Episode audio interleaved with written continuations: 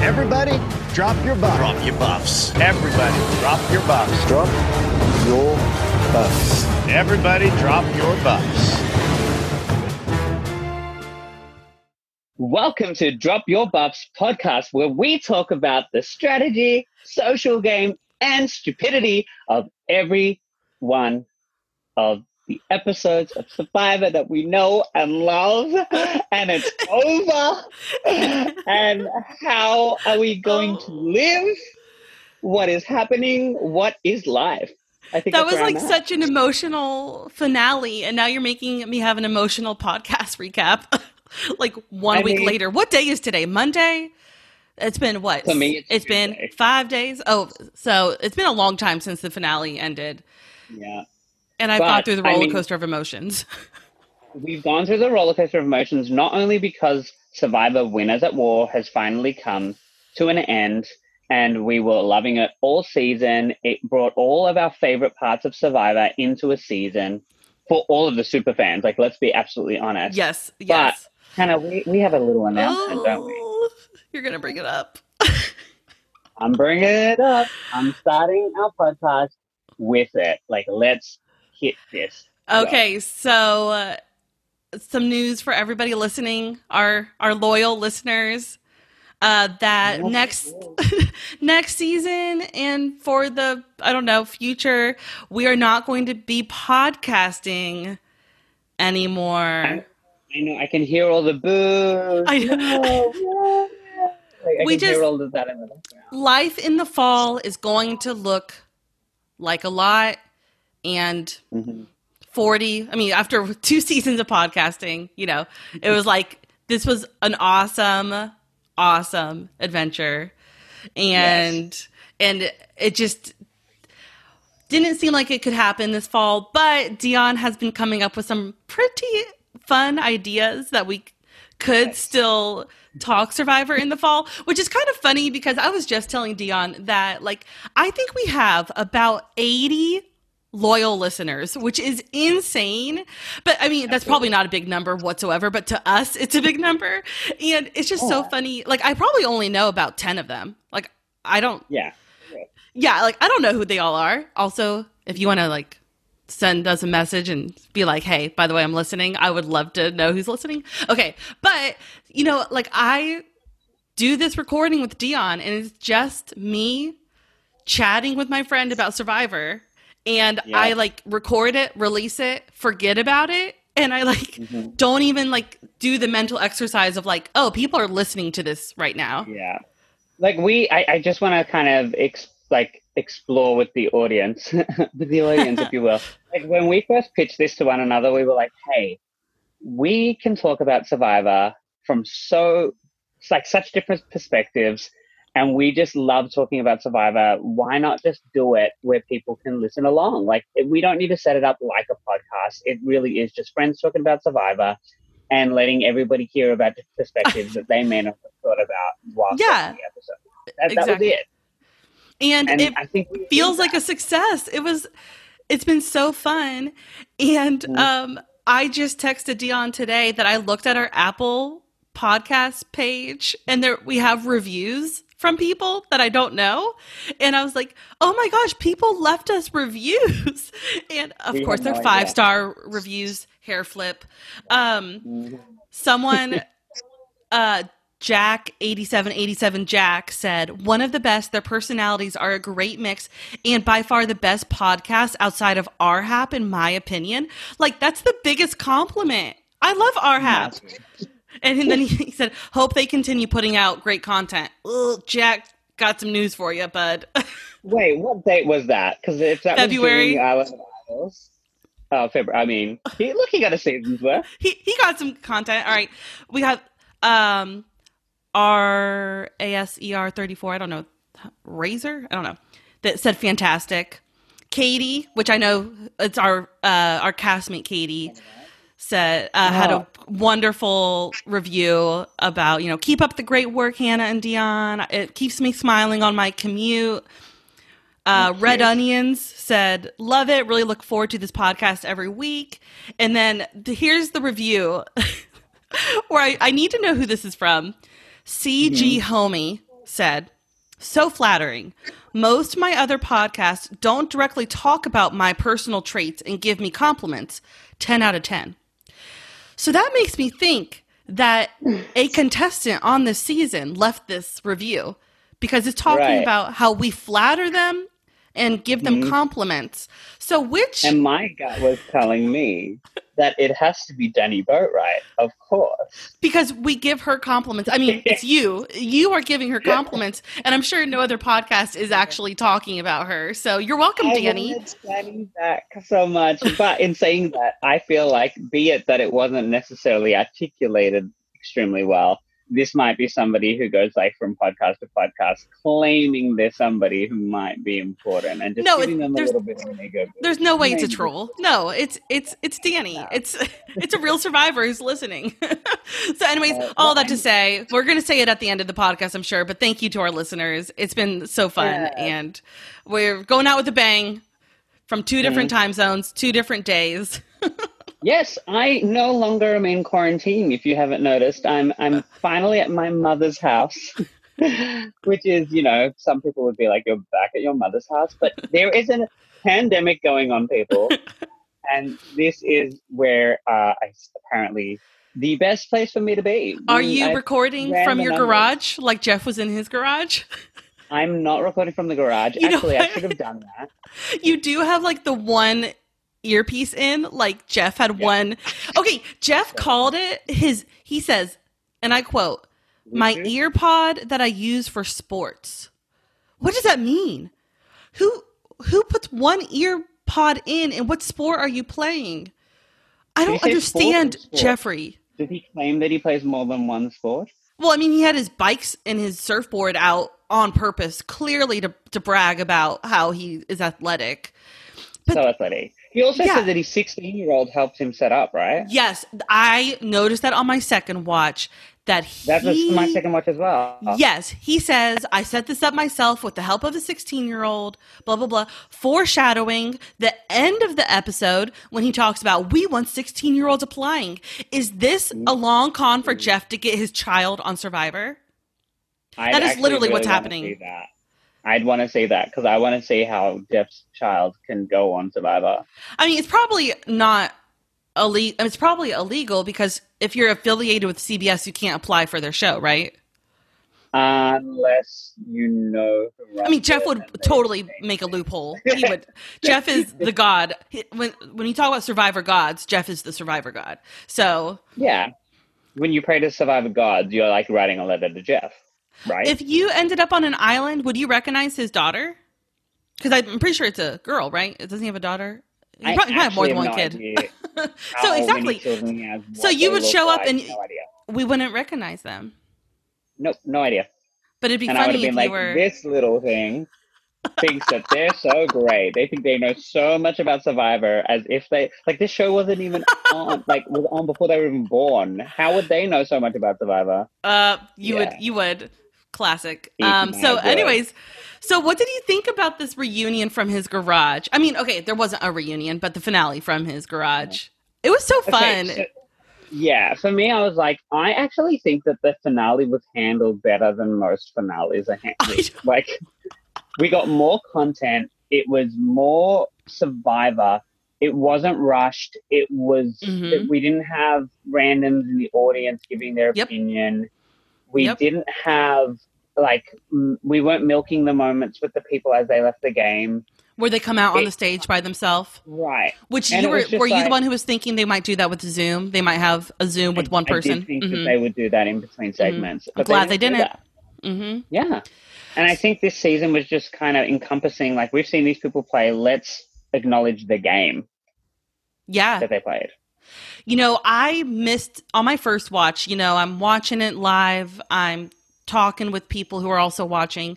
I missed like the three times that Jeff Probst said that there would not be a reunion during the show. He says it at the top of the show. He it. says it like one minute into the show, and he says it again before they do the audio recordings. Like, Yeah. since we can't have a reunion, we had this. And like, I just, that went in one ear and out the next. And so by the end of the Right. episode, I'm like, oh my gosh, there's not a reunion. And I'm sure everybody else knew, but I was at home like, oh, okay.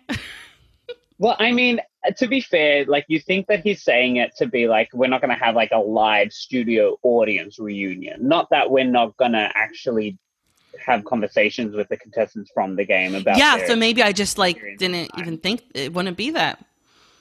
right because in my mind I was like surely they're going to have some kind of like discussions with the contestants post game, Right. but they nothing. Nope. I heard like a little rumor that they tried to they did a test run beforehand during the day or maybe the previous day and it just turned out awful. Did you hear that rumor as well? I did not hear that rumor. However, I feel like they'd have to come up with the content to fill in the space. So on the day of doesn't sound right. No, yeah. Um, because you got to have another hour's worth of content. Yeah. Um, I loved the part where they had the audio recordings from certain survivors and they talked about how Mhm. much it meant for them. And so I loved that part. And I felt like every person on the cast had their moment during the finale. So we didn't get a reunion, but everybody had a moment. And I thought that was actually more valuable than a reunion, anyways. However, just to just uh, when you mentioned that, it really was Mhm. like ding ding ding. Do you remember Fallen Comrades when we Yes. used to follow the final three to their final challenge, going through every torch, and Yep. the final three would have their say, but then the person voted out would also have their say.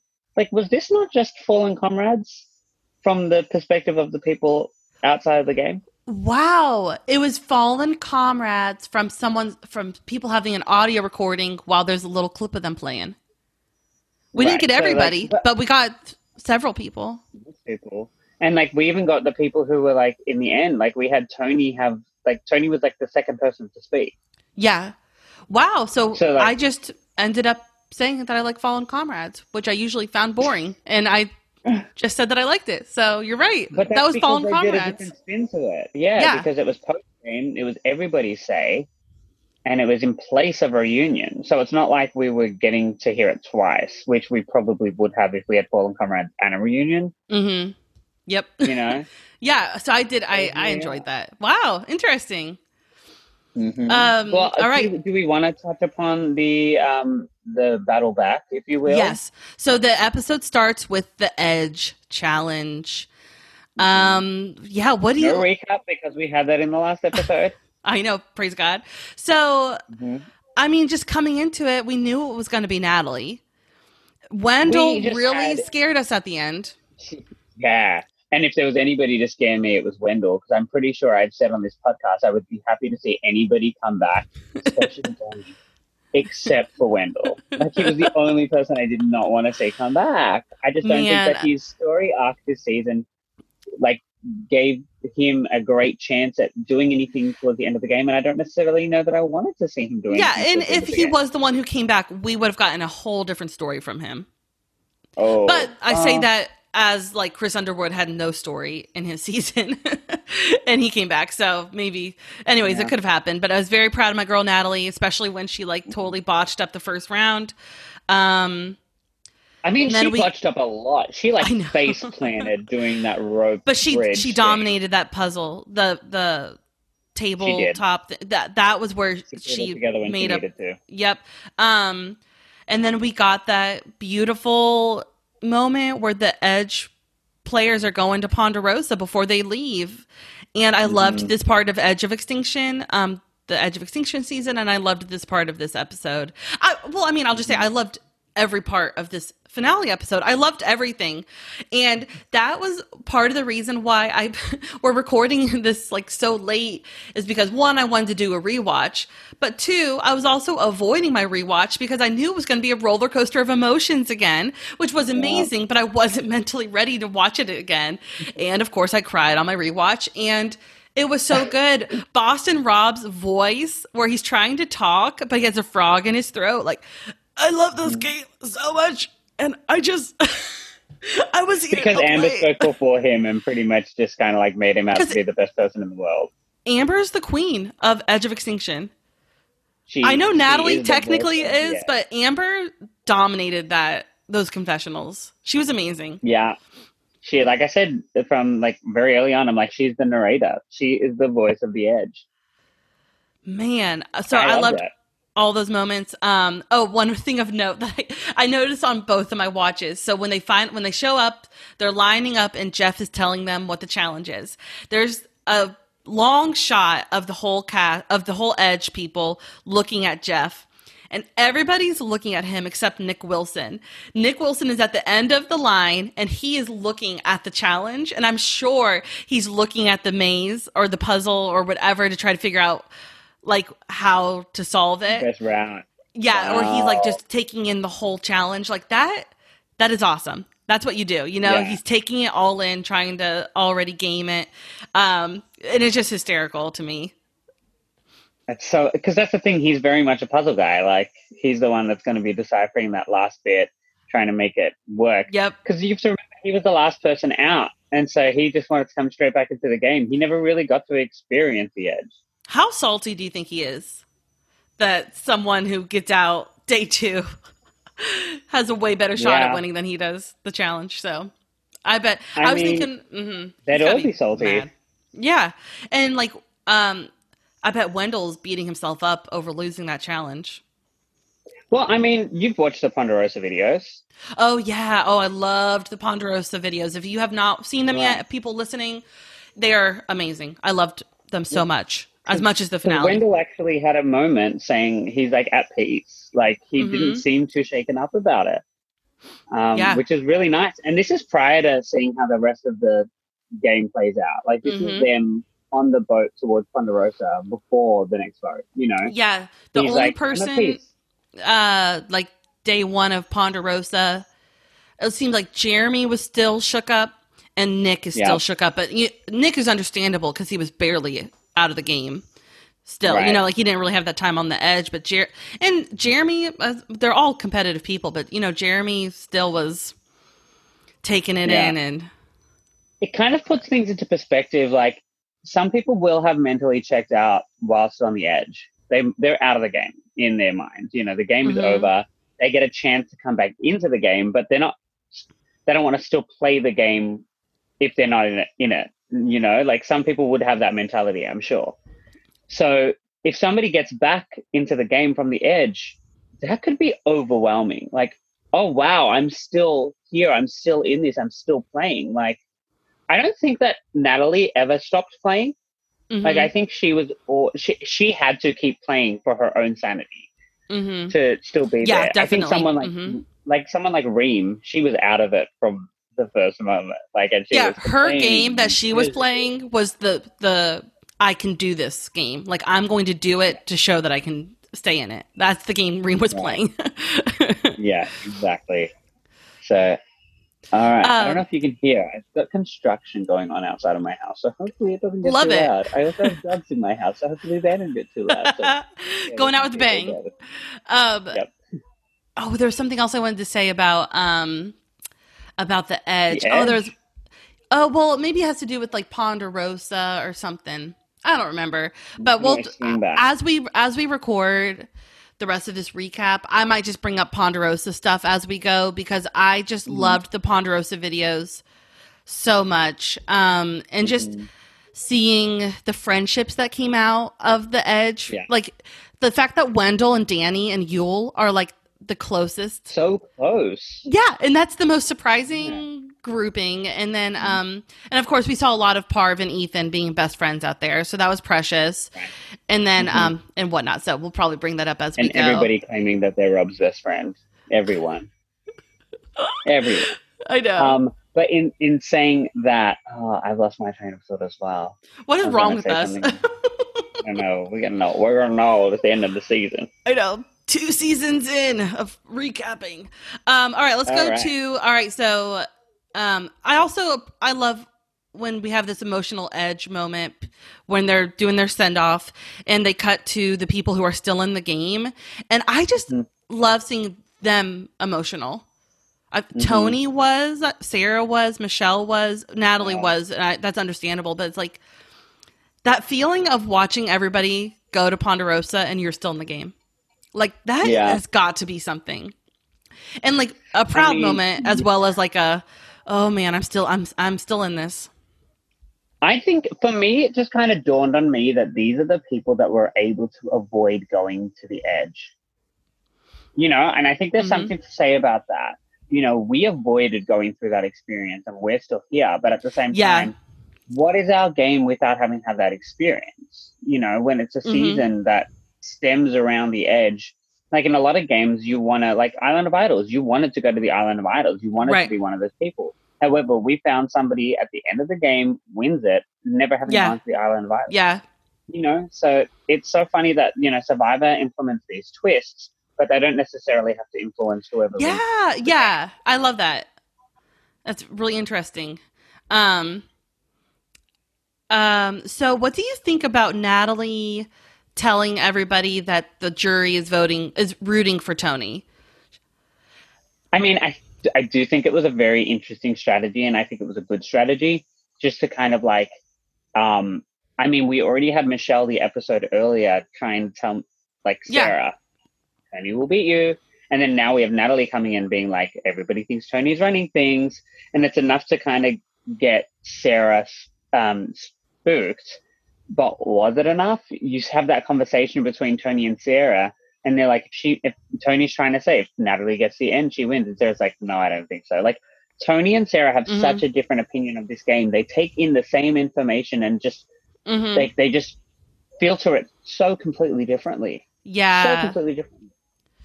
Um so for me, it was like, you know, what Natalie said worked for one person, but it wouldn't necessarily work for another. Yeah, and like at this point is obviously the point where Denise and Ben need to join forces with Michelle and Natalie to get rid of Sarah and Tony, but they weren't going to do that. But that's what they should have done to get farther, to get to But the we end. do and- see that Ben Mhm. is a lot sh- like more aligned with Denise than we ever realized. yeah, I mean, matching tattoos after the game, like BFFs. Did Oh, you know do about that? Yeah, so you know how Denise No. talked about the endure and let go? Yeah. She ended up Yeah, getting those tattoos, and Ben ended up getting the same tattoos. Oh no way! Isn't that crazy? I just meant like for me, it was like within the game. I had no idea how close they yeah, were. I know. Yeah. So, Dion, should we get matching tattoos? Um, what would they say? We could if we could get the three S's as your mum refers to them. Strategy, stupidity. So no, we have to. Um, like I don't want stupidity on no, my I body. don't, I don't- we'll get let's a go. DYB. DYP. Okay. okay. Go. Um. Anyways, I will never get a tattoo. Um. We'll see. So this is where we get the point. We get the beginning of Sarah talking about how when she hears that the jury is rooting for Tony, she's like, I want the jury to know that me and Tony have been working this thing together and it's not always the man calling the shots. So Yeah. this is like so this is something that I listened to. Rob has a podcast. Shannon Gus had a wonderful, wonderful point about this that I will not try to like rehash because I just thought that her perspective was perfect. It's both and. It's like, yes, Sarah, this is an amazing point. This is this is this needs to be said on Survivor, and this is a thing on Survivor. But at the same time, Tony has distinguished himself from her in about, you know, mm. two distinct ways and mm-hmm. therefore showing that he had a little more agency than she did. So he is playing better than her. But there you know what Do I mean? think he was?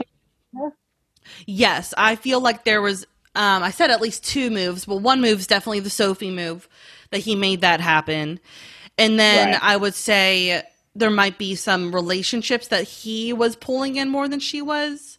But then again, that could be like a more of a subjective thing. But I think Right. that the fact that he was able to do definitely that one move, if Mm-hmm. you know, that distinguishes him. So I loved loved her bringing that up, talking about it, and um, Chaos Kass tweeted like, "Hmm, this sounds familiar." Like, because she brought that up in Cagayan, so I loved it. Chaos Kass uh, throwing shade on Twitter is the best, by the way. If you've been missing it, I mean, I love Chaos Kass, even though she was chaotic in her season. I, for me, once Spencer was out, I wanted her to win, and then she was Mhm. out, and then I didn't want either of them to win. I'm one of those people that hates the final tribal council of Cagayan, and people think that it's like one of the best things ever, and I'm like, I'm not here for it. So okay, me. so at this point of the show, I am rooting for Tony. Like, I I was. We've talked about. Yeah, I mean the whole finale. I'm rooting for Tony. Wow. What about you? Because I know you have. You're not a Tony fan. He was. He was earning back your love this season. Um, you. I mean, you're Michelle Stan through and through. What Right. were what, what was your thoughts about this? For me, like I was still very much on the Michelle train just because we've seen her now play the game by herself for like two or three rounds. Mm-hmm. By herself Mm-hmm. out of like eight people. Like she's no longer working with a group of people. She's doing this by herself. Like she is not able to rely on other people. First of all, people didn't want to work with her. And that's not from lack of trying. She Right. has tried every avenue. And when you run out of options, does that mean that you're a bad social player? No, No. it just means that people are putting up more hurdles for you. And if you can uh, overcome those hurdles, that is so much more impressive in my She eyes. won immunity challenges in the clutch times when she needed to. It's not like she was never Yeah. on the chopping block. Like she was on the chopping block and she kept on avoiding it. Absolutely. And so for me, it's like I see this game of Survivor as that survival. And in my eyes, she was the person that overcame the most this season. You know, some people would claim that, you know, but Tony came in with this big target on his back. I'm like, so then why didn't Tony get any votes? You know, he may have been a bigger threat in his other seasons, but in this season, people just kind of thought that they could deal with him later. Is that good strategy or is that just poor strategy on other people's part? Hmm. You know? hmm So for me, it's like I'm not trying to say that he played a bad game. I'm just like, why doesn't Michelle get any acknowledgement for being able to, you know, being on the bottom and being on the outs? If anybody who listens has ever played in an org or in a live game, it is debilitating. Like it takes so much out of you. And for her to still sit there at the end and say Yeah. her bit without feeling like she has no chance and just standing her ground, that's kind of incredible because it's You know what I just easy- realized? Think about the jury. Think about how many of those people on the jury, the winners, how many of them have ever been on the outs? Maybe two of them during that current f- season 40. the first season. Tyson during 40 was on the outs. Kim was during 40 was on the outs. But like how many of them during their original seasons was ever on the outs? Like Parvati has played many times, but she said that this is the only season that she's actually like struggled the most. Yeah. Um I mean, Danni was kind of in a thing and then switched sides. Like, mhm. I mean, she was the last one remaining of her group, but I don't know if she was necessarily on the outs. She always kind of had a pulse on it. Wendell kind of always had a pulse on it. Everybody, yeah. Yeah, so think about like how often do we see the winner that's a com- like that has the Michelle storyline, the uh, the the underdog story. Well, maybe Ben, but he won out and idled out. So Ben, I actually Right. Ben Ben was on the outs. he was the one to compliment her game. Yeah, yeah. So like know? anyway, so while you were sharing that, I thought, you know what? A lot of these people don't even have that perspective that you're talking about. So maybe Right. they would appreciate her game more if they even understood what she was going through. And so, okay, so for me, as somebody who has watched this game from day one, season one, and watched season after season having a completely different person win each season, you know, all of these casts are filled with people that would never interact in the real world. They get them all together, and their job is to survive amongst one another, but also convince these people that they deserve to win at the end, right? And, you know, 20 years ago, it was easy to kind of let people slide by that you didn't understand their lifestyle or, you know, their background and things like that. So you had more interesting people making it to the end of the game. That may come across as a very not great when I say interesting people. I just mean more diverse, you know, like a, a different background to what we're used to seeing in our everyday life, right? You know, I'm not seeing people, um, you know, get to the end anymore that express something that's like left of center to what we see on our TV every day, you know? So for me, it was like the last, okay, so the first six seasons, we see people like Richard, Tina, Ethan, Vecepia, Brian Heidik, Jenna Morasca. So you know, different. Even Sandra, you know, n- none of them you can compare to one. You can't compare any of them to one another. hmm hmm You know, we have our first African American winner. We have our first gay winner. We have the one of the older women playing the game. We have the youngest woman playing the game. You know, it's like we really can't compare any of them. We had a Jewish guy. We had, you know, I was going to say a softcore porn star. Like we had all these like random archetypes playing these games, and just anybody could win. But the last six seasons, we've seen, you know, these dominant I say dominant because like I was attempting to say aggressive at one point, but you know, Tony, um, Tony, uh, Tommy didn't necessarily have that aggressive of a gameplay. Mhm. You know, uh, Chris didn't necessarily have that aggressive of a gameplay. Nick didn't necessarily have an aggressive of a gameplay. But these are also people who are in who in their everyday life don't deal with the things that a lot of these other people deal with in their everyday life. So you know, there's a lot of reassurance coming into this game that it's like, oh no, I have the ability to do this where some people walking into this game are like, I don't know if I can do this, but I have to prove myself. You know, so the same way that if I walk down the street, I can be heckled and abused and have been for multiple reasons. I feel like a lot of these people that have made it to the end of these games recently don't experience that in their everyday life. And I don't know if that's a reflection on me personally not seeing myself represented in these games Mhm. anymore.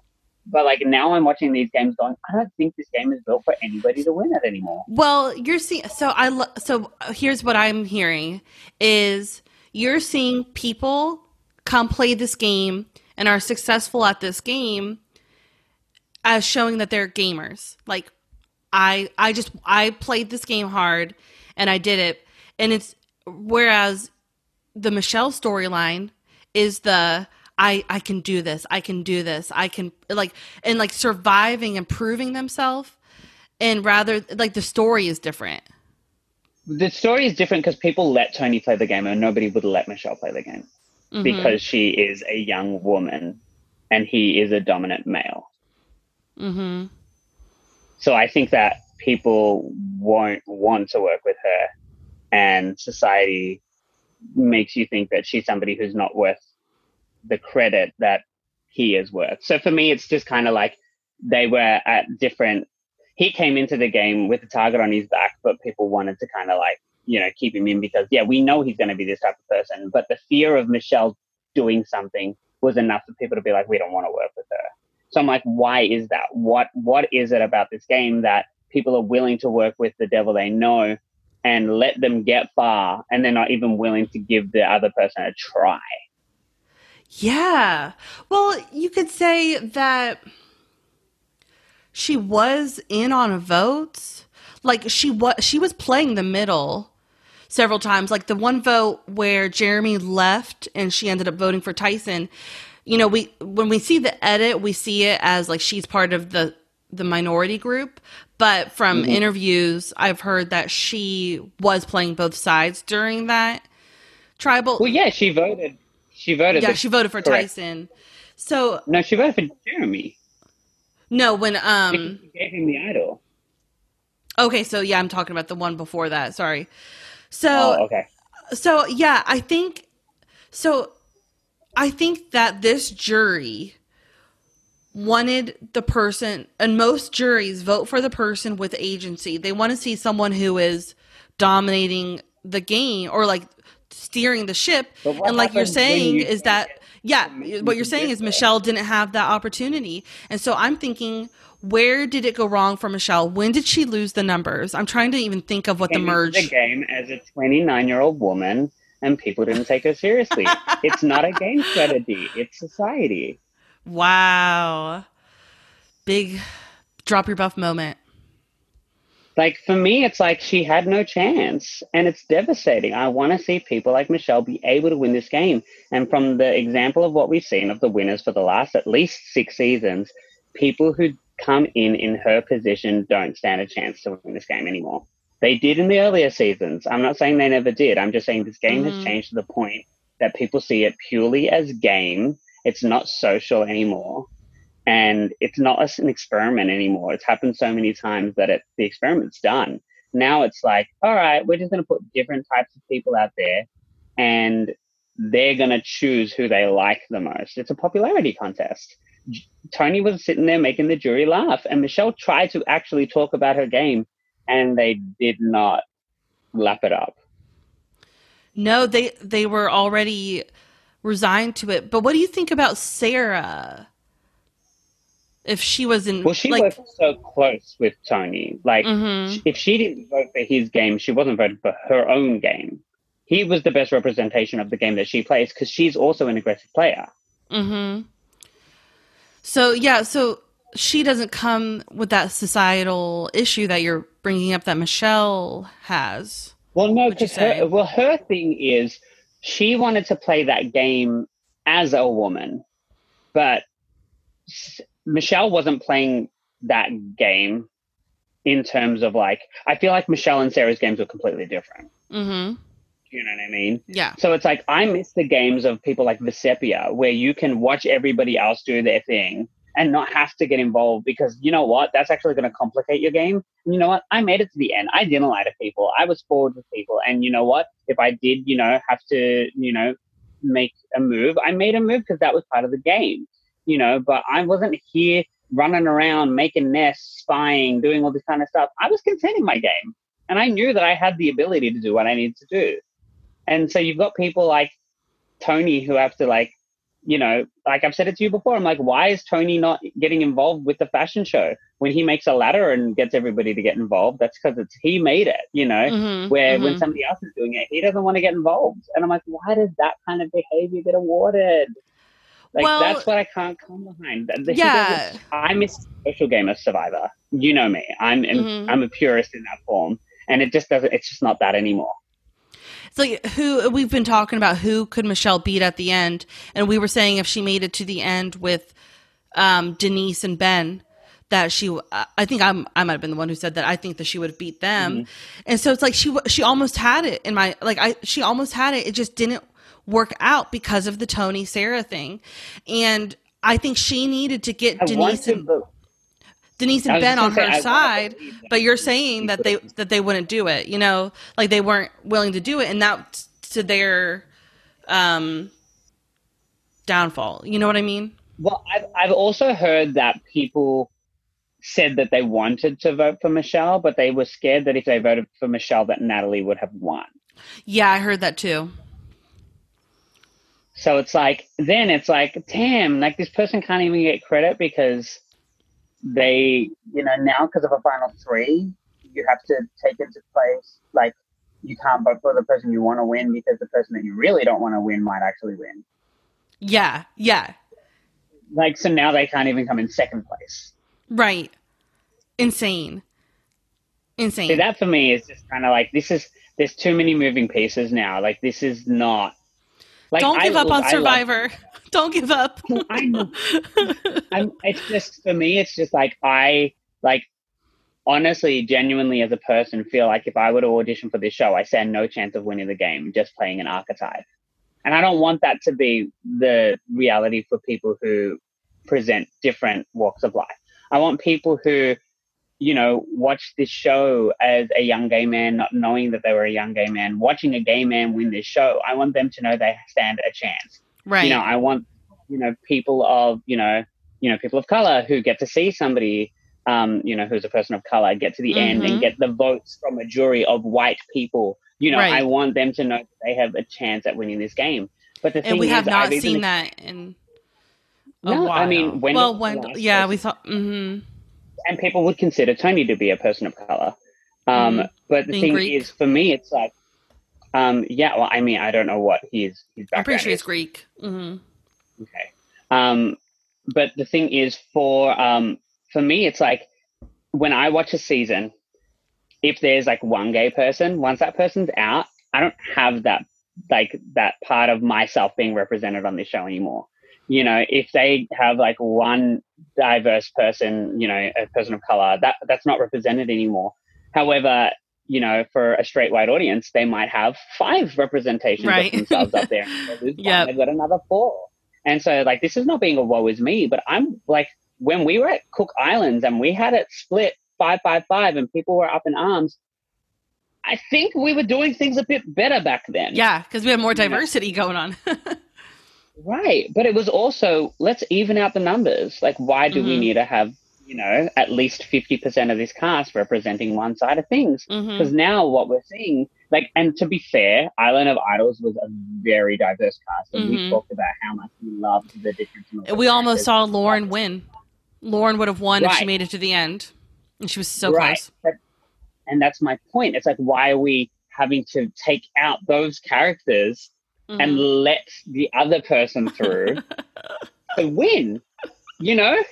So it's like, for me, that's a hard pill to swallow. It's like, we're now more threatening because we're different, as opposed to being, you know, people you can take to the end because they're different, which also isn't a good reason to take them to the end. But I think people just thought they had the upper hand of them in the past. So it's just this weird thing about how 20 years really changes it. Yeah, and like that's what the beauty of the game is that this game is so freaking complex that you Yeah. could put a target on certain people or you, letting certain people escape the vote and all the things you've been saying is just like all of the layers to this game.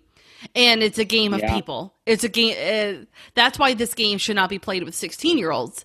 That it's such a, a, a human game where psychological stuff is going on and people Yeah. it takes a while to recover from it and that's why it's the And, uh, best look, game I ever say- also I had watched shows like I mentioned last time. I watched shows like Endurance, which put 12 year old to 15 year old kids together, paired them up.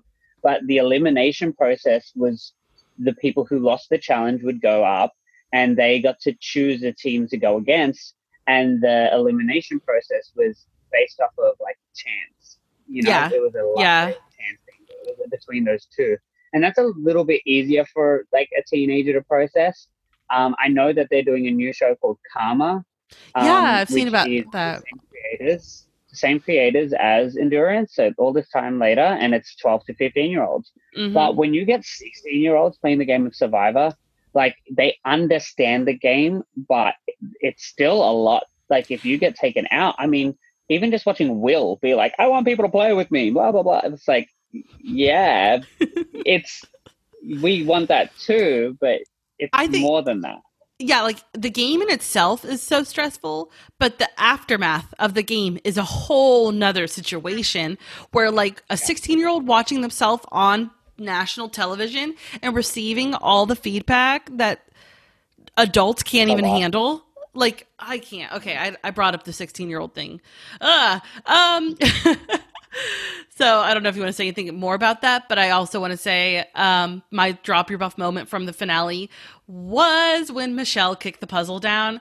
When she made the puzzle in the immunity challenge that she won i was going kick it kick it kick it because that's her iconic moment from when she won that challenge in Kaoh Rong. She kicked. You didn't know oh. that she kicked the puzzle down. There was a gif of it, you know, and so I, I wanted that kick to happen. Oh, oh my gosh, I was so happy. So that was my favorite, one of my favorite moments.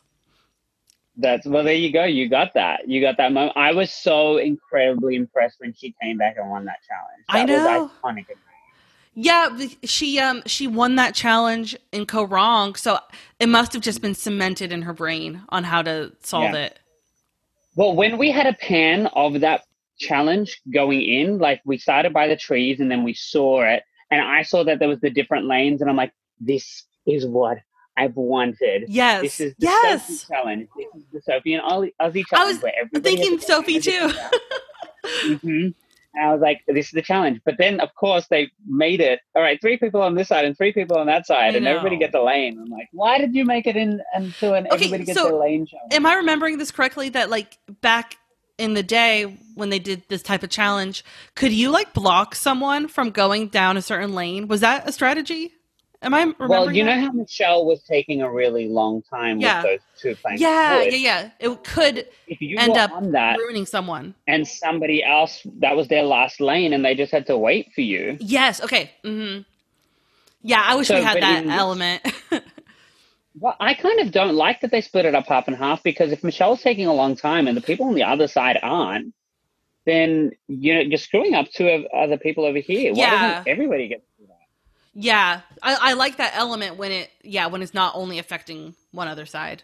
Um, that slide Mhm. freaked me out. I would not I would not be smiling going down that slide. I don't like going fast down hills. Oh, really? No, I'm not huge on water slides because I have this fear of falling off the edge of them because they're usually like up to here and you can just like jump up. Like it's not nothing stopping you.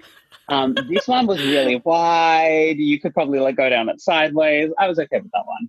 Apparently, Ben, when he left that challenge when it was over, Ben went down it head first backwards. Just cause. I know, just for fun. Like, what if he got was hurt? like, I just, I was grimacing every time. Um, so Tony gets pissed at. Just moving on, you know, just let's, let's keep going. Yeah, yeah. Uh, so Tony Yeah. gets pissed that they after the next tribal where they Natalie plays her idol, Ben plays his idol, Tony plays his idol. Mm-hmm. Tony's pissed that they would not listen to him when he said that Natalie had an idol. And, and the- he has every reason to be Yep. pissed.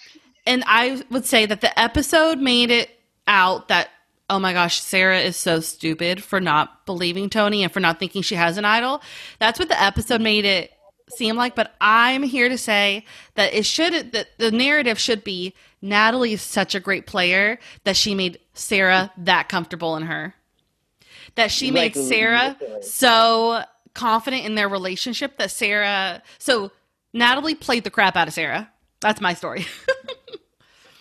Yes. Now there were so many different things to factor into this tribal. The fact that Sarah had a confessional saying Natalie would have told me right? one, that's a huge statement to be making from somebody who's Mhm. still in the game who claims that they've never worked with Natalie and don't know how she plays.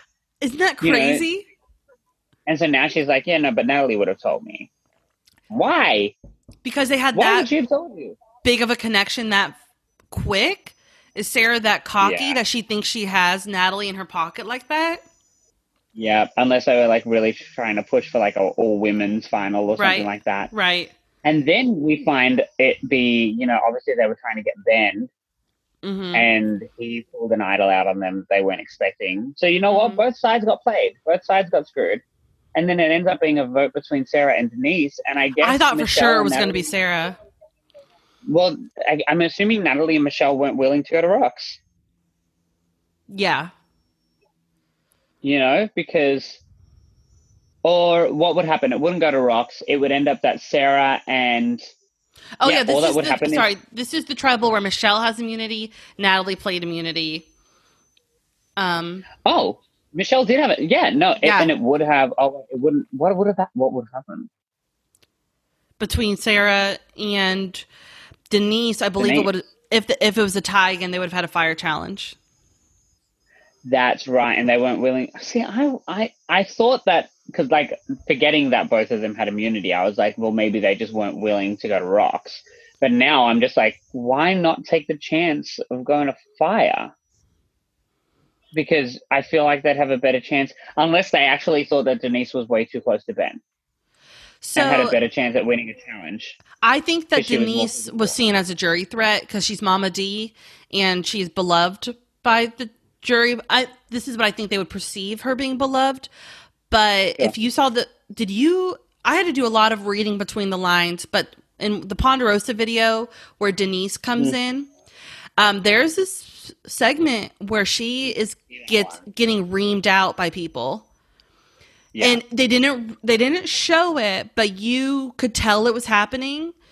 And the next morning you get a couple confessionals from people saying yeah denise had a lot of people. She had her own like final tribal council last night where people were just like asking her to explain herself which is out, out of nowhere. I did not see that coming. So that you i didn't was think really she was going to get pulled apart? i didn't think that people were upset with her and I did. you did. And so, like, if she would have made it to Final Tribal, she probably would have gotten the same treatment that Dawn gets. That, Yeah. oh, what's that one girl's name from, uh, from Survivor Philippines? The actress. Oh, uh, Lisa. Oh, Lisa. like I M- Mama D, Denise might have gotten that same like treatment of like the mother figure that gets like hated on by the jury. Chrissy. Yep. Moxie, You know. Oh, I'm still a little who- upset about Mama C losing. I wanted her to win so bad. Oh, me too. And also Chrissy. Are you kidding? Yeah.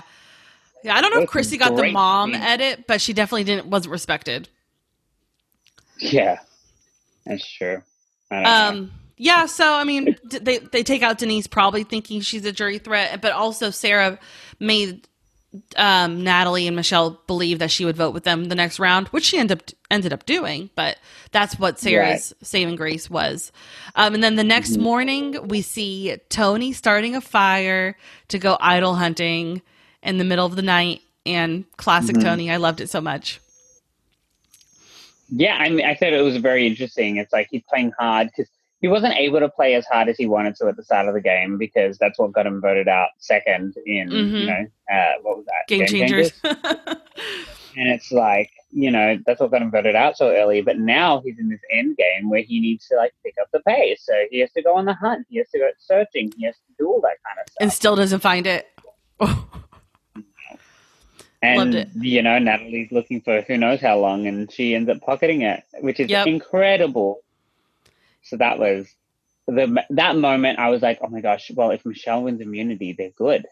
They're I good. know, I know, but I still fist bumped, fist pumped when Tony won. I was so happy. I got out of my seat, and I was so happy when he won the immunity challenge.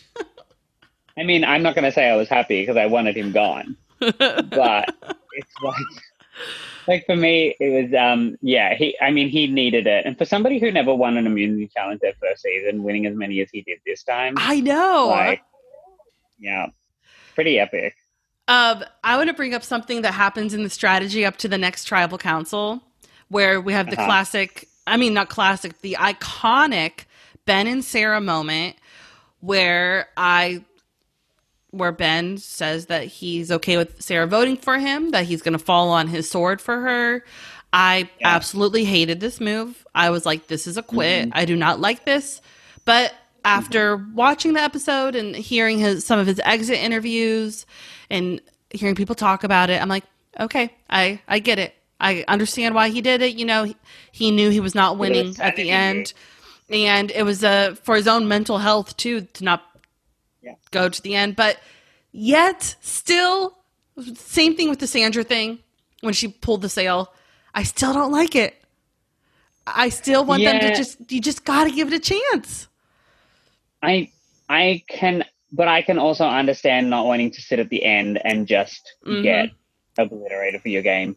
This is also Yep. the man that never received a fire token, a man that received, you know, disadvantages.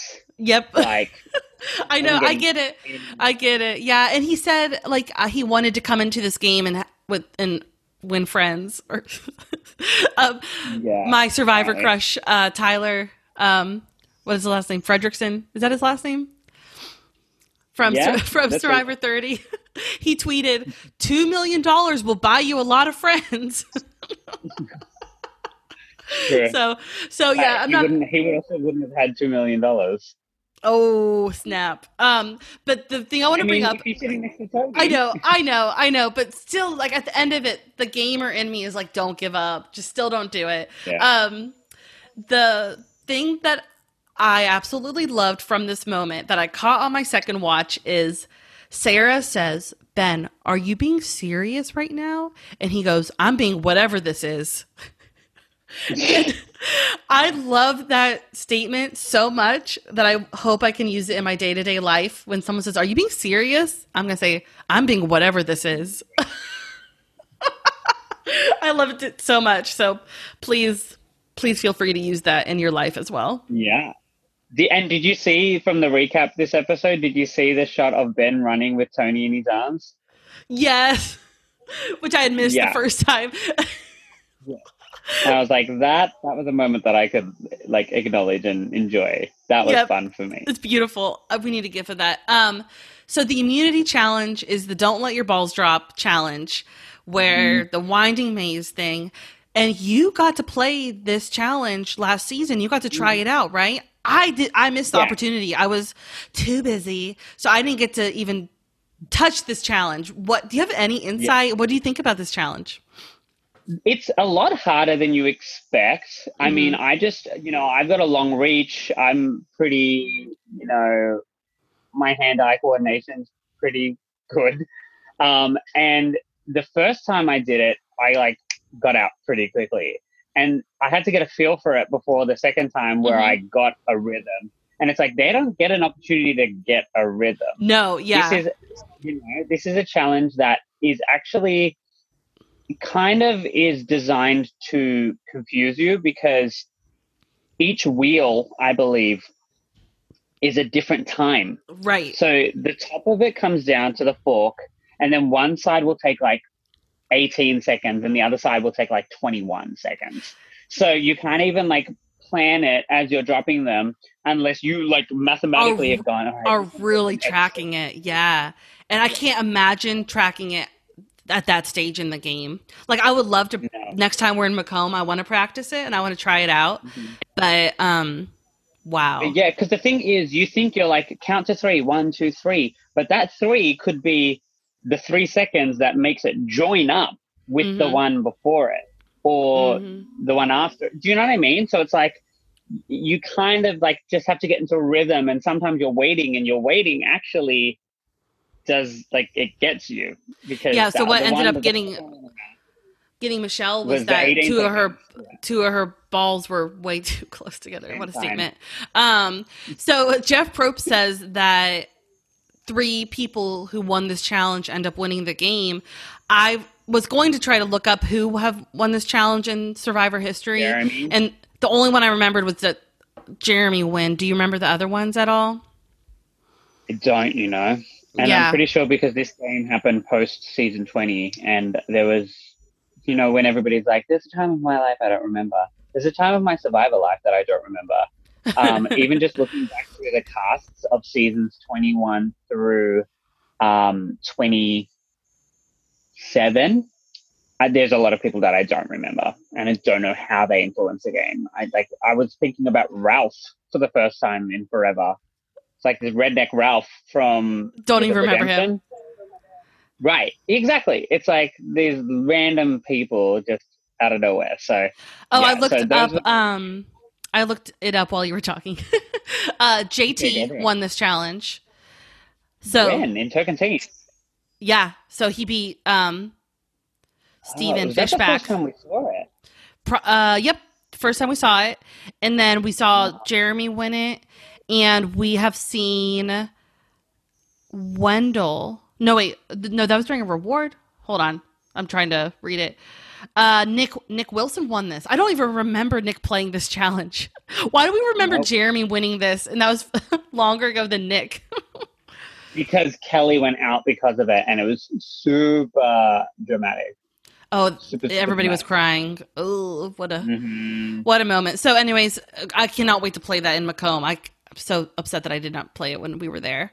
Um, It's fun. It yeah. So, I mean, what do you think about? I mean, the Sarah. Okay, well, before we get to the Sarah Tony moment, fire challenge, I just gotta say that I do not like the fire challenge. I do not like that the strategy lead, leading up to tribal council is just people practicing fire. That's not what I want to see. I want to see people strategizing like we used to, where they are trying to get taken to the end, or they are mm-hmm. trying to get someone out that's the social strategy, not the fire making strategy. I mean, which there is part of that. That is a part of the fire challenge, but not enough for me. This is not my favorite. I'm. I mean, I understand what it. It just feels like, you know, first we had a final two, and then in order to like not make it an obvious winner, because usually the winner takes somebody who's not gonna win with them. right? They right. added a final three, and it's like, Mhm. all right, well now it's harder to sit next to two people and get all the votes, but then people were still managing to achieve that. So then they were like, all right, well then let's try and make it so that the two people that they take to the end with them aren't going to be complete. Like, you know, it's not going to be a redemption with Ross and Rob sitting next to Phil and, you know, Natalie. Um, Right. And you know, let's let's actually make it so there's a chance for somebody to win their way into the final three. And it's like, no, but we already had the chance for somebody to win their way into the final three, and that's what the immunity challenge is Yeah, exactly. Ugh, I just don't don't like it. Yeah. So for me, it's like all it does is prove that there's a chance that the person who wins the immunity gets to be at the end with somebody that they don't necessarily want to get to the end with.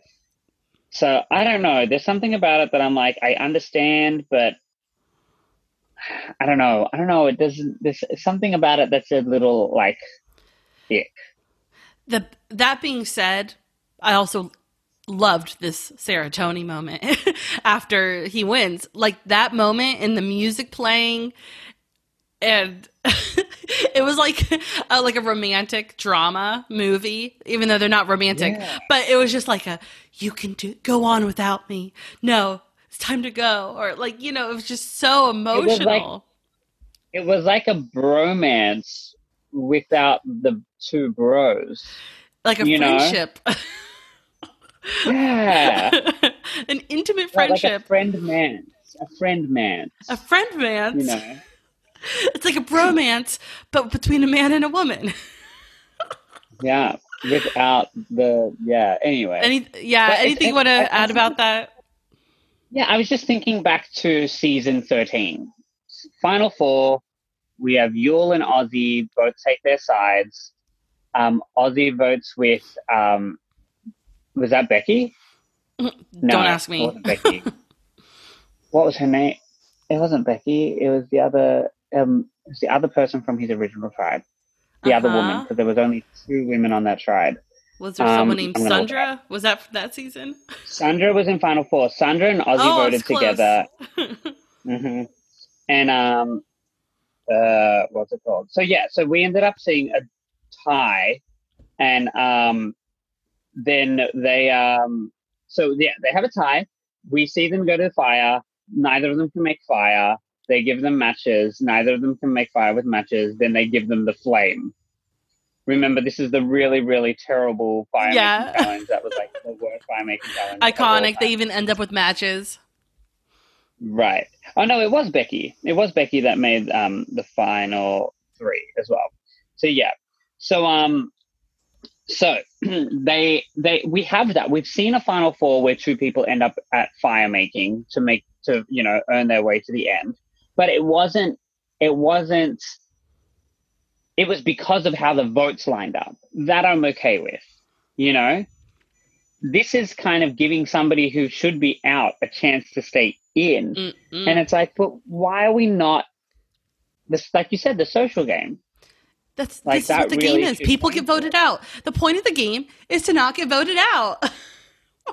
hmm Uh, and so wait, okay, let's think about the people who have won the fire challenge to make it into the end game, right? Wendell. So we saw Wendell did we saw Chris um, make his way into the end. We saw Ben make his way into the end. Did Nick win it? I feel like he did. Because I feel like Or, no, he won immunity. Who did? f- Oh, Kara Kay was in fire. Um, against with Mike. We thought Mike was going to go home because we didn't think Mike could make a fire.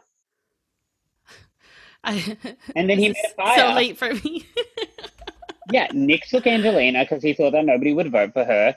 okay. Kara and and Mike went up to make fire. We thought that Mike was just drinking wine and not well, he wasn't drinking wine yet. He wasn't in the final three, but we didn't think he could make a fire, and he ended up making a fire. I remember being devastated that he actually got to final three. Gosh. Um, who else? Who- who won last do se- fire. no, he was taken Dean. to the end. Dean. Dean won? won fire. Dean was the person with the resume in my eyes that Yeah. didn't get the credit for it.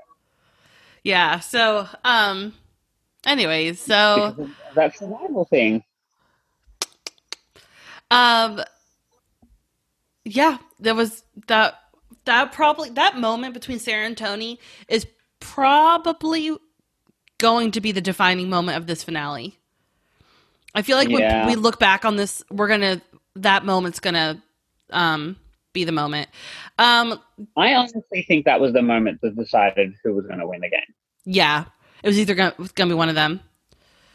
I Oh, so. Man, but you know I wanted I wanted them both there to fight it out. But, you know, Sarah said in her own words that this is she's very happy with how it turned out. So all right, good for you. But can you believe she made it to the final four? I know. I thought Goodness. she had no chance of making it that Nope. far. Nope. Um, so let's go to final tribal. Do you, is there anything you want to say before final tribal or Um, not in particular. Like it wasn't a final three that I was expecting to see. There weren't 3 Mhm. people that I imagined being the final. Like I know. you know, having their brunch and hanging out and doing all that kind of stuff. yeah. I will say that you know, Oh, going into the episode, Tony lost all of his allies and was the last one standing, which Mhm. was you know pretty impressive. yeah. Um, you saw that coming. but you know, he didn't get to have his breakfast with Ben and Sarah like he planned. I know. He was the last one standing. Um, and what But do he you think? also got to get their votes. yeah, You know, maybe he wasn't too upset about that. Um, Mhm. So it's so cold and rainy for Final Tribal. Sophie looks like we felt on night one of Survival Challenge. Just cold and wet and miserable. You could tell how she- sick she was. She Yeah. looked like she was gonna like throw up on, at any second. Adam was shivering, Oh my just goodness. sitting there. I, I felt for Danni. I'm sure Danni was she has no fat on her body. She was probably But then Amber So was cold. sitting there looking fine, just fine, she's just sitting. queen of extinction amber um i loved i wrote down the part of the question that denise asked to kind of start off she asked that what are some of their missteps from the game? Mhm. um and i thought that was a great question to ask people standing staying at the end.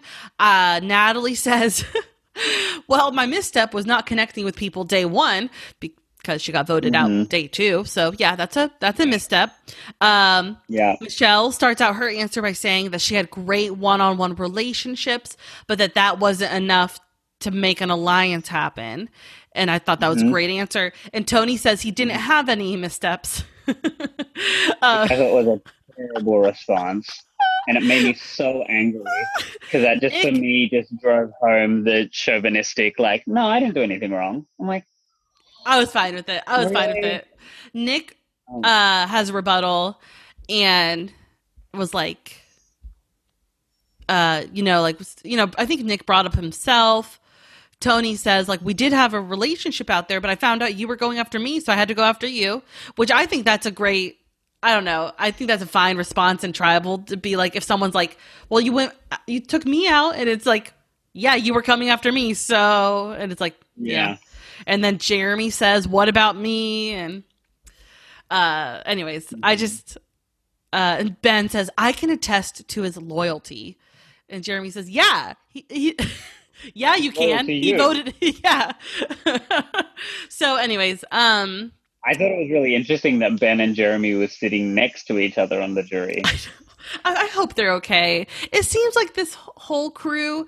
We get the vibe that they they all get along. You know, we've definitely seen Mhm. friendships that are closer, but I've been starting to see some things in the social media, like seeing little snippets of people who actually didn't get along and whatnot. So um, they were really respectful during this tribal. I was so scared that Michelle would get the goat edit, the goat Edit. issue, which she did, would not deserve whatsoever, in my opinion. I know some people probably think, but I don't think so. So um, I was really glad that they didn't treat her like that. Yeah. And it, yeah, so for me, it was just like watching the tribal. My like heart was falling into my gut because I was just Because like, you knew. she's not getting. She's not, and it was Mhm. just kind of like the fact that Natalie stood a better chance than Michelle did. When I No. thought Michelle was like going to be taken to the end with Natalie, and Michelle was going to beat out Natalie. But then, you know, hearing about things afterwards, it's like, well, there were some people who liked Natalie the most because they saw the game she played on the edge.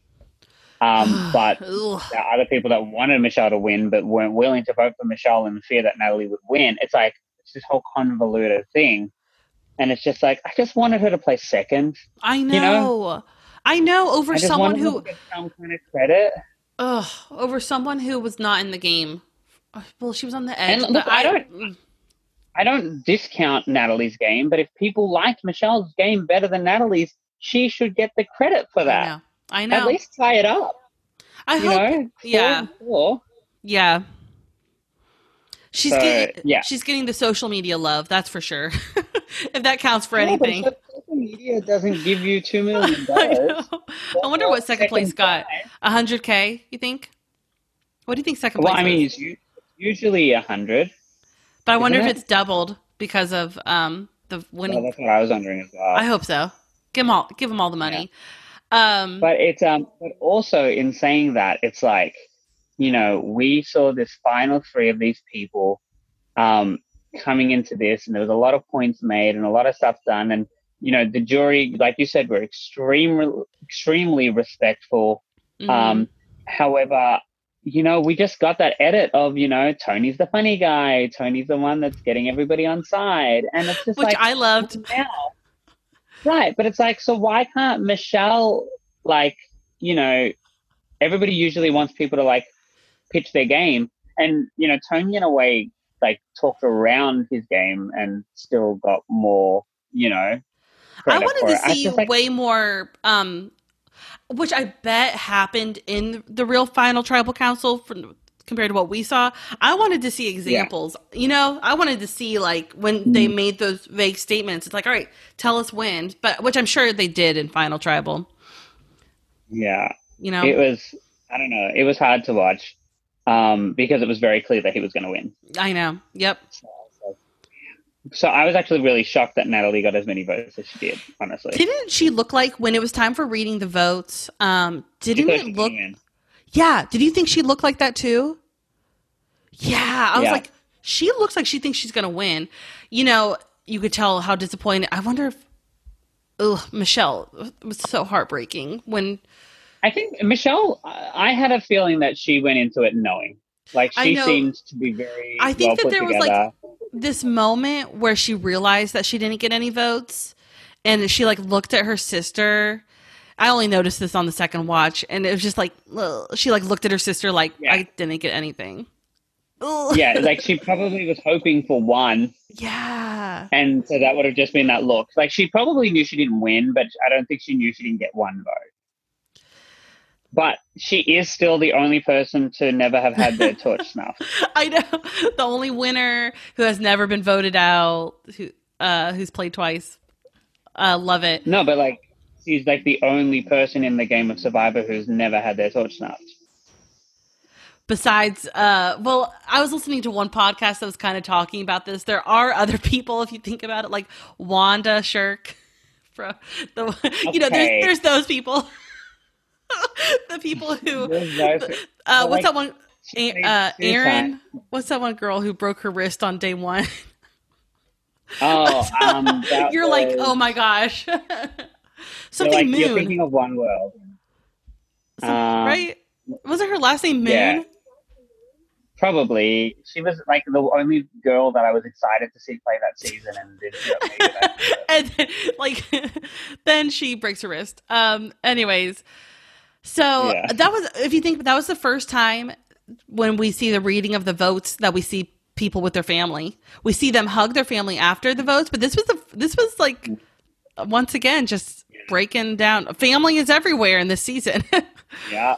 And like Tony's kids crying from happiness that he won. And you know the Yeah. odds of if you think about how many of the winners have children the odds that two of the final three don't have children that's kind of crazy if you think about it interesting. there's got I a mean- lot of parents Yeah. it's yeah, and there's a lot, and but that's the thing. Like there are a lot of the people that are a little more seasoned. They're a little more know how to kind of interact with people and stuff like that. And honestly, like I don't want to discredit Tony's game. Tony played a great game. I think that he Mhm. played a much better game than his first time around. Mhm. Um, for me, it's just like you know when you're sitting next to Woo, like I get it, but when you're sitting next to people like you know, Nat, um, you know, uh, Natalie and, and Michelle, like it just I just wish there was. And here's the thing: we also didn't get to see all of Tribal, so maybe everything that I'm wishing that I had a scene took place. It just I never. know. made it. There was this part of Final Tribal where like there was a uh, shot of Parvati and Parvati's hair was dry and blowing in the wind. I was like, I wonder if like this is like one hour later, like. Right. like like they were all dry and no one was shivering and i was like okay this has been going. Oh man. Could you imagine seeing a full the full footage of that final tribal? And Oh, that's that what the be- beauty of live games are. Live games are great because you get to sit in the audience and watch the final tribal happen and watch Yeah. S- uh, sam lechner call out the question. So how was this game run by woman, and how did you know? I don't even remember what her question was but it was like one of my favorite mean- things ever. And watching two guys be like uh i love women. Women are the best. Trying to like appease her. It was great. We don't want to make this a thing between genders and things like that. i know. Yeah. but she's like just give me credit. Yeah. um yeah. Uh, I love how Jeff, when he brings up, like, we're committed to being on in the fall. And you know what? With cool parents and cool school, we want 16, 17, and 18 year olds. Like, what are you talking about, Jeff? Yeah, and how would they come out in the fall? Yeah. Unless they're planning on filming something and then airing it as it's still filming. Big Brother style. You know. I would not Well, hate a Big Brother style survivor. But if they got three weeks into filming a Yeah. season and then started putting up episode one so they could film out the next two Yeah. uh, weeks and then start, you know, I mean, that's a possibility, but they'd have to, you know, So that's don't know, it interesting that he said we're committed to being back in the fall, but we already know they moved Amazing Race to the fall. So, Jeff, what what are you doing? Uh, Do you think he goes off they- off book a lot? Do you think he just says stuff? sure. of course it does. but is it in Survivor's time slot or is it on the weekend? Um, when it was going to come out, bless you. When it was going to come out this week, when it was originally slotted for this week, it was going to be in Survivor's time slot. So actually, I don't know if in the fall it will be. Well, it wouldn't have been Survivor's time slot. It would have been Big Brother. Oh well, yeah, it was going to be Wednesdays at eight. That's what I meant. Gotcha, gotcha. Yeah. Okay. So, anyways, um, yeah. So, you know, thinking of, uh, well, do you have anything else to say about this finale before? I will. I will go ahead and say that this is potentially one of the best seasons of Survivor I've ever seen. I, yeah. Yep. In terms of the the gamers out there, the people that were willing to play the game, the people who got to play their own version of the game. Nobody seems to be down and out. Everybody seems to be in it while they were in it. Hmm Um, And part of it for me- really. Is that like I've thoroughly enjoyed the whole experience of watching it and all of the fantasy drafts I was in and the people I'm messaging and all of the speculation in the months leading up to this season. That's what really added to it as well is um, how fun it's been. Yeah. So, I mean, I think I am overdue for a trip down memory lane. I think I need to be reinvigorated by the earlier seasons of this show, Yes. the seasons that made me fall in love with this show, to build my love back up. Because I have been out of love with Survivor. Starting with season, what is it, 29 Cagayan? Is that where you're going to start? Oh, absolutely. for me, honestly, like I think, you know, I watched it from the time that I was 10 years old up until when I was like graduating high school, you know, designing art projects around oh, you still need to post that. Oh my gosh, guys. Yeah, I mean, Follow see. Dion on like, Instagram. I hope you got to post it, okay? It's so good. we'll see. No one even stealing my idea. Um, but it's like you know, for me, that was that was the pivotal time when I was turning 18 years old. You know, China was on TV, Micronesia was happening. Like those were really iconic Glory days. seasons, and yeah, those for me that that was that was the ultimate Survivor back Yep. then. Yeah, love Yeah, it. so um yeah, I'm excited for what's to come and I think all the things that you said about what this game has turned into and the societal issues that have of course uh, Survivor has always emulated so- societal issues. Is emulated the right word? I don't know if that's the right word. um, mirrored, Imitated. imitated. Um, so I'm I'm ready to see what Lacina started. I'm ready to see it spiral and in a good way. So um, I'm so- ready to see a cast that I have to like look through them to find the white people. I'm sorry if that's if that's too on the nose. I am But, like, personally that offended that you're. Just kidding. No, I would love it too. I just want it to be an even playing field for Yep. everyone. Yep. And I want to see you on my Survivor screen. So Oh, get gosh, I Dion on Survivor. um, We'll yeah. Yeah, So um, follow us on Instagram. Probably is where if we end up doing something in the future, follow us there Mm-hmm. or or me on Twitter. Dion, he'll he'll come visit Twitter eventually. You know, every once in a while he'll stop by. I'm there, but I'm not. You know, like I see things that I'm tagged. But like, if you know, if we do keep up this Instagram account, I think it would be a great opportunity for us in future seasons to continue with the stories. And you know, every now and then, if we've got the time for it, we can just do a live video where Yeah, you that's what we were talking side of the about. screen, I'll take a side of the screen, and we can just kind of voice our opinions there, and you know, put it up as a highlight so people can go back and watch it. So Exactly. we may not be podcasting, but we'll still share our feelings and thoughts on the episode if you want to We're it. still talking about Survivor. It just depends on if we share it with the world or not.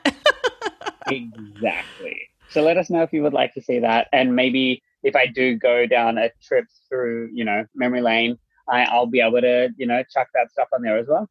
Yeah, totally. Um, so thank you everybody for listening and for your support. and those Yeah. Apple podcast reviews that we had no idea were there until today.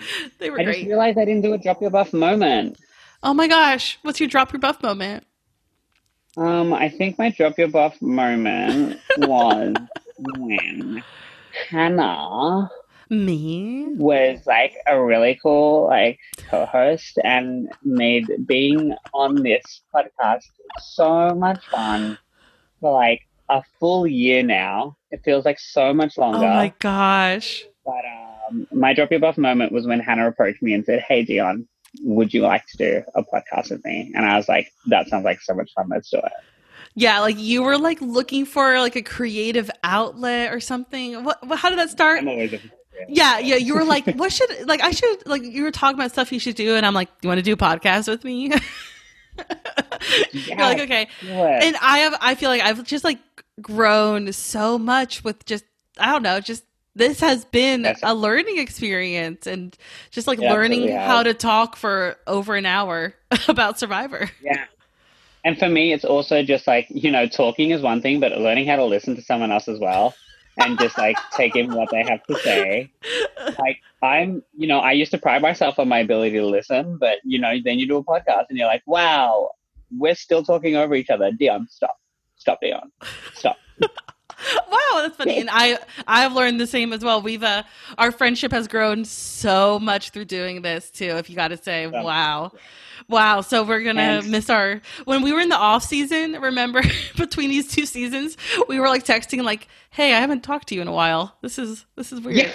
And it's like, um, I'm not talking to you every week. That's not okay. Um, so we're gonna have to keep it up. Absolutely. Yeah, that Instagram account is going to stay live and we might go live and we hope you also join us there. Yep. So if you're if you're listening and we don't know if you know us and you're listening and we don't know you're listening, can you shoot us a message and be like, "Hey, by the way, I've been listening this whole time." That would be fun. That We be would re- love it. Even We if would we love don't it. know who you are. oh yeah, shoot, yeah. Whoever Jack Jack You know eight seven eight was, Mm-hmm. Or that CG homie. whatever. Which is actually Danny, as you called out. Okay, It is Danny, I'm convinced. we're just like we're just avoiding ending this podcast as the last one. Mm. Thank you, everyone. Uh, we hope that you continue analyzing the strategy, the social game, and the stupidity of every Survivor episode, especially the stupidity. That's the best part of it all, isn't it? so much fun. So, um, everybody listening, uh, we've got nothing for you, and we hope Ah. you have a great off season of Survivor. Bye. Bye. Everybody, drop your buffs. Drop your buffs. Everybody, drop your buffs. Drop your buffs. Everybody, drop your buffs.